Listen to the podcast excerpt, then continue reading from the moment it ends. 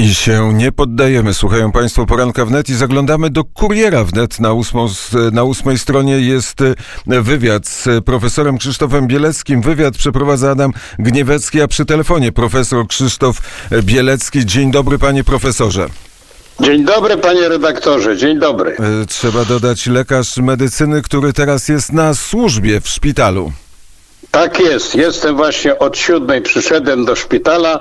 Jak pan użył słowa służba, ja od 60 lat używam słowa służba, bo zgodnie z tym, co papież Franciszek w ostatniej encyklice Fratelli Tutti napisał, że służba oznacza troskę o to, co słabe. Służba nie jest ideologiczna, nie służy ideom, ale służy konkretnym osobom. Chorym, niepełnosprawnym, potrzebującym pomocy. Dlatego ja do końca życia będę używał służba zdrowia. I już zdążył pan profesor przeczytać najnowszą encyklikę Ojca Świętego Franciszka? Tak jest, cały weekend czytałem i zachęcam pana redaktora i wszystkich słuchaczy do przeczytania. Jest to powtórka o tym, co człowiek powinien robić drugiemu człowiekowi. I to jest nasze powołanie w tym życiu ziemskim.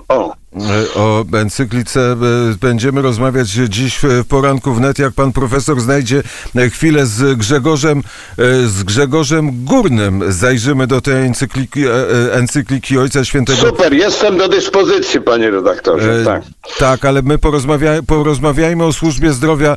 Najpierw oczywiście koronawirus. Służba zdrowia, koronawirus, nasza reakcja na koronawirusa jest adekwatna czy też nie?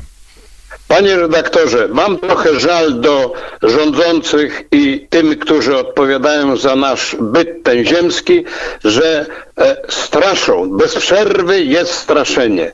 Koronawirus jest chorobą jak wiele innych.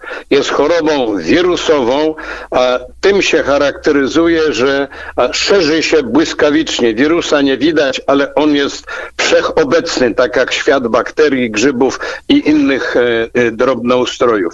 W związku z tym myśmy powinni odważnie do tego podejść i nie wpadać w rozpacz, jakieś zniechęcenie, nihilizm.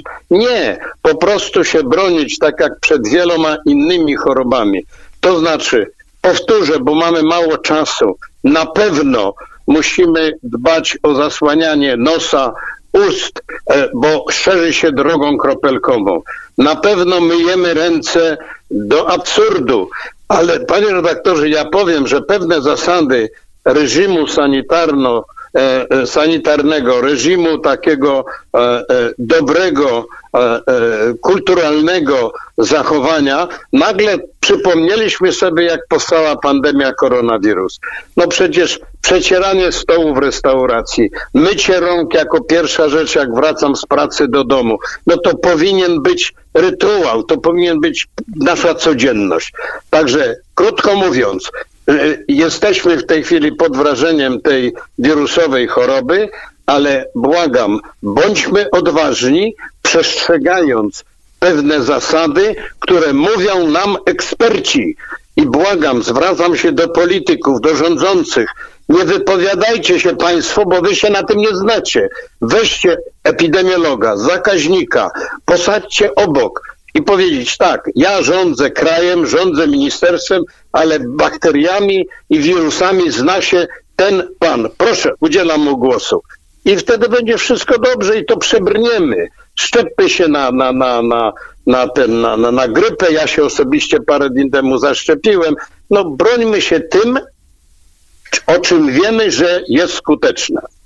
Ale skoro pan profesor powiedział, że rozchodzi się błyskawicznie, to jest się czego bać. No jest się czego bać, ale od strachu nie wyzdrowiejemy. Czyli boimy się, ale myślimy racjonalnie, prawda? Po to mamy rozum, po to mamy myślenie. No ja wiem, że myślenie męczy wielu ludzi, ale myślmy i działajmy racjonalnie. doradzają nam eksperci nie gromadzić się, no więc się nie gromadźmy, no. Zakładajmy te maseczki. Ostatnio w kościele, jak byłem, bardzo dowcipnie celebrujący mszę powiedział: zwolnieni z maseczek tylko są ci, co w parku i na weselach. No, panie redaktorze, kto nadal pozwala na wesela do 70 osób? No błagam, no przecież... To jakaś niekonsekwencja jest. Albo się gromadzimy, albo się nie gromadzimy. No. Zbliża się teraz 1-2 listopada. Ja wiem, że wszyscy gromadziliśmy się nad grobami bliskich, ale ja już byłem w tą sobotę na grobie swoich ukochanych rodziców, zapaliłem świeczki, postawiłem kwiat.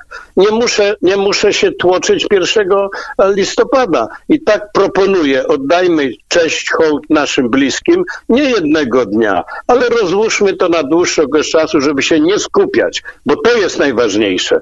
Nie możemy być w ogromnej skupiznie. I wtedy ten wirus się od nas odczepi. No. Miejmy nadzieję, że tak się stanie. A czy odczepią się od nas teleporady?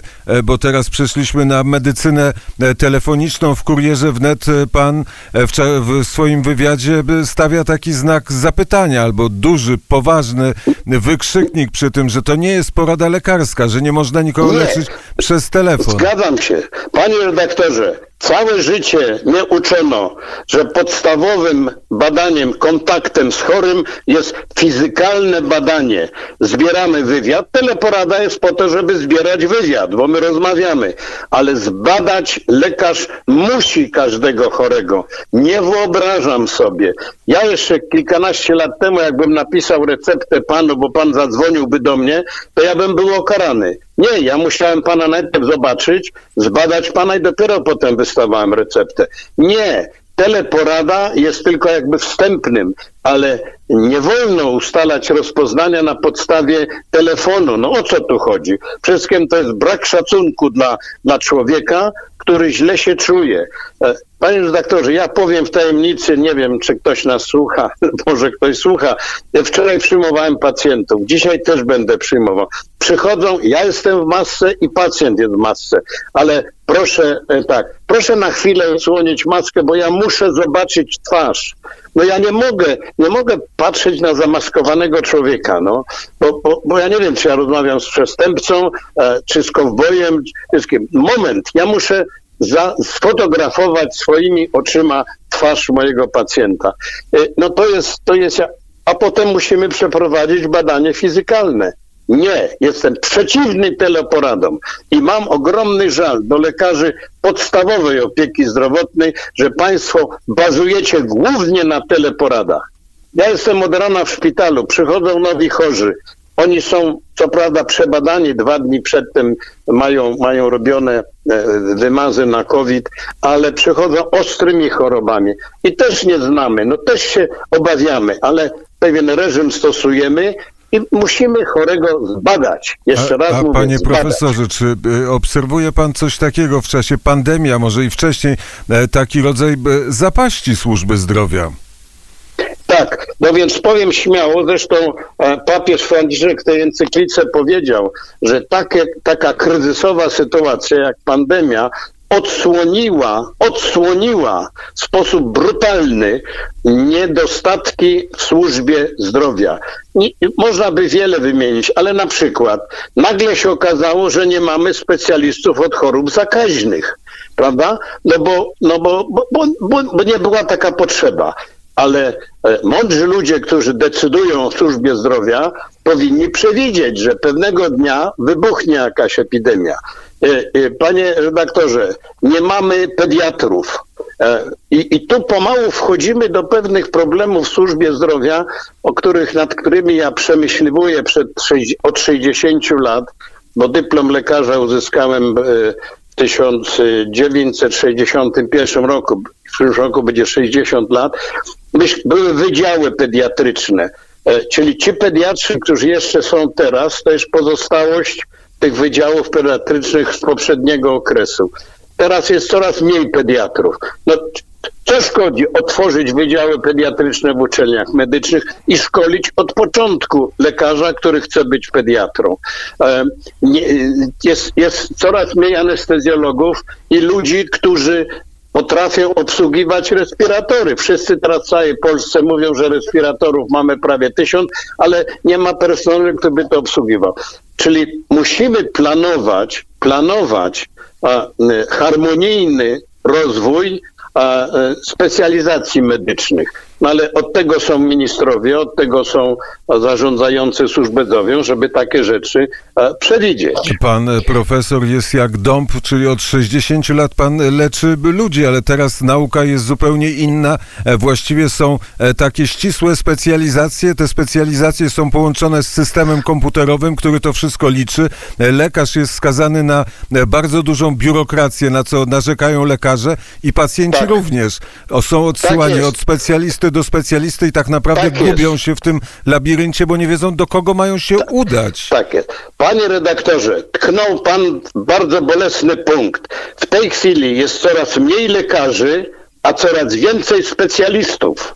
I to jest nasze nieszczęście. Proszę mi powiedzieć, kto ma leczyć chorego, który ma niewydolność wątroby, który ma astmę skrzelową, POChP, tak zwaną niewydolność oddechową i jeszcze dodatkowo ma niestabilną chorobę wieńcową. No kto ma go leczyć? W dawnych czasach leczył go dobry internista, zasięgając pomocy jakiegoś lekarza, który się wyspecjalizował albo wyuczył się szczególnie w leczeniu niewydolności wątroby. Nie.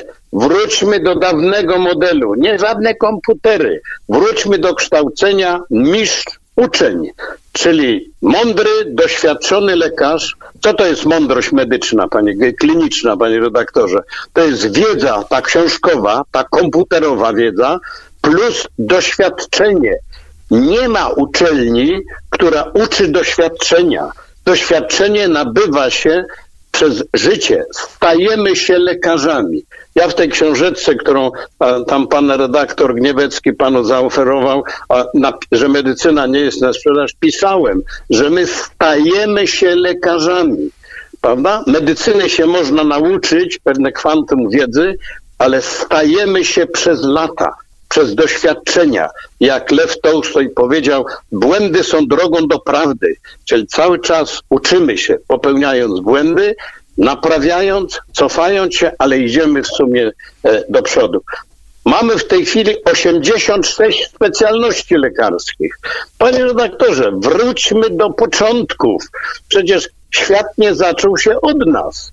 Ja bardzo lubię słuchać takich ludzi, którzy się twierdzą, że przedtem nie było nic, a w momencie ich narodzin zaczęła się jakaś nowa epoka nowożytnego życia. Nie.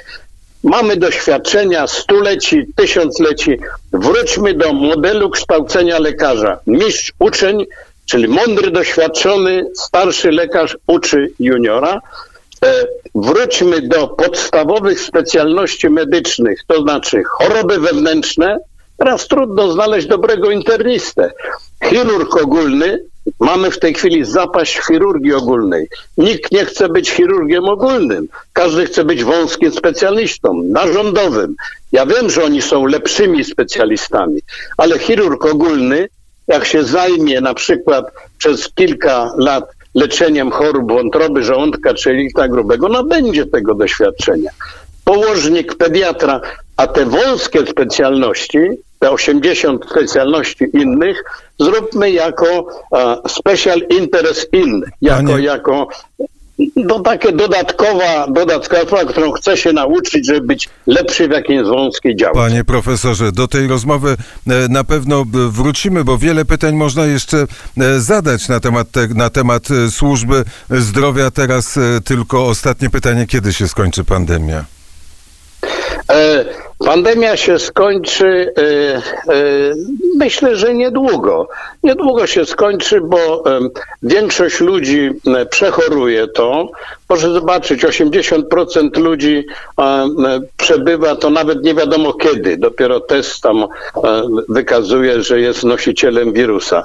Czyli w większości przypadków przeżywamy to lekko. Na pewno pewnym ryzykiem ryzyko jest dla ludzi z wielochorobami, wielochorobowością, czyli dla ludzi starszych, powyżej 70 roku życia. Ja bym nie ustalał tu limitu wieku.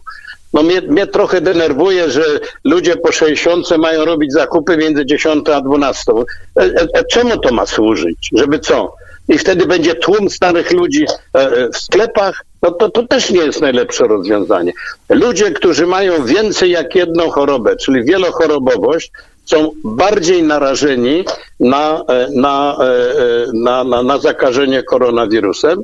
A tu mam apel przy okazji do młodzieży, że właśnie młodzi ludzie, dzieci, młodociani do 30-40 roku życia, państwo nie chorują, ale jesteście nosicielami. Dlatego to wyrobienie takie społeczne wymaga, żeby oni zastosowali się do reżimu, nosić te maski, nie gromadzić się, nie robić sobie kpin. A odpowiadając na pana pytanie, ja myślę, że jak się przejdziemy do grudnia, stycznia, to zacznie pomału spadać, bo większość ludzi przechoruje, mniej lub bardziej gorzej, to się skończy. Ale odwagi, życzmy sobie odwagi i pamiętajmy, że COVID-19 nie jest jedyną chorobą, jaką dręczy ludzkość aktualnie. Nie zapominajmy leczyć i robić profilaktyki w stosunku do innych chorób, które nadal istnieją. Co powiedział profesor Krzysztof Bielecki. Panie profesorze, bardzo serdecznie dziękuję za rozmowę. Dziękuję serdecznie. Zawsze do dyspozycji. Dziękuję. A wywiad, który przeprowadził Adam Gniewecki z profesorem Krzysztofem Bieleckim, jest w najnowszym kurierze październikowym, kurierze WNET. Warto ten wywiad przeczytać, żeby wiedzieć, kim jest pan profesor Krzysztof Bielecki. Patrzymy na zegarek, jest godzina 7:49.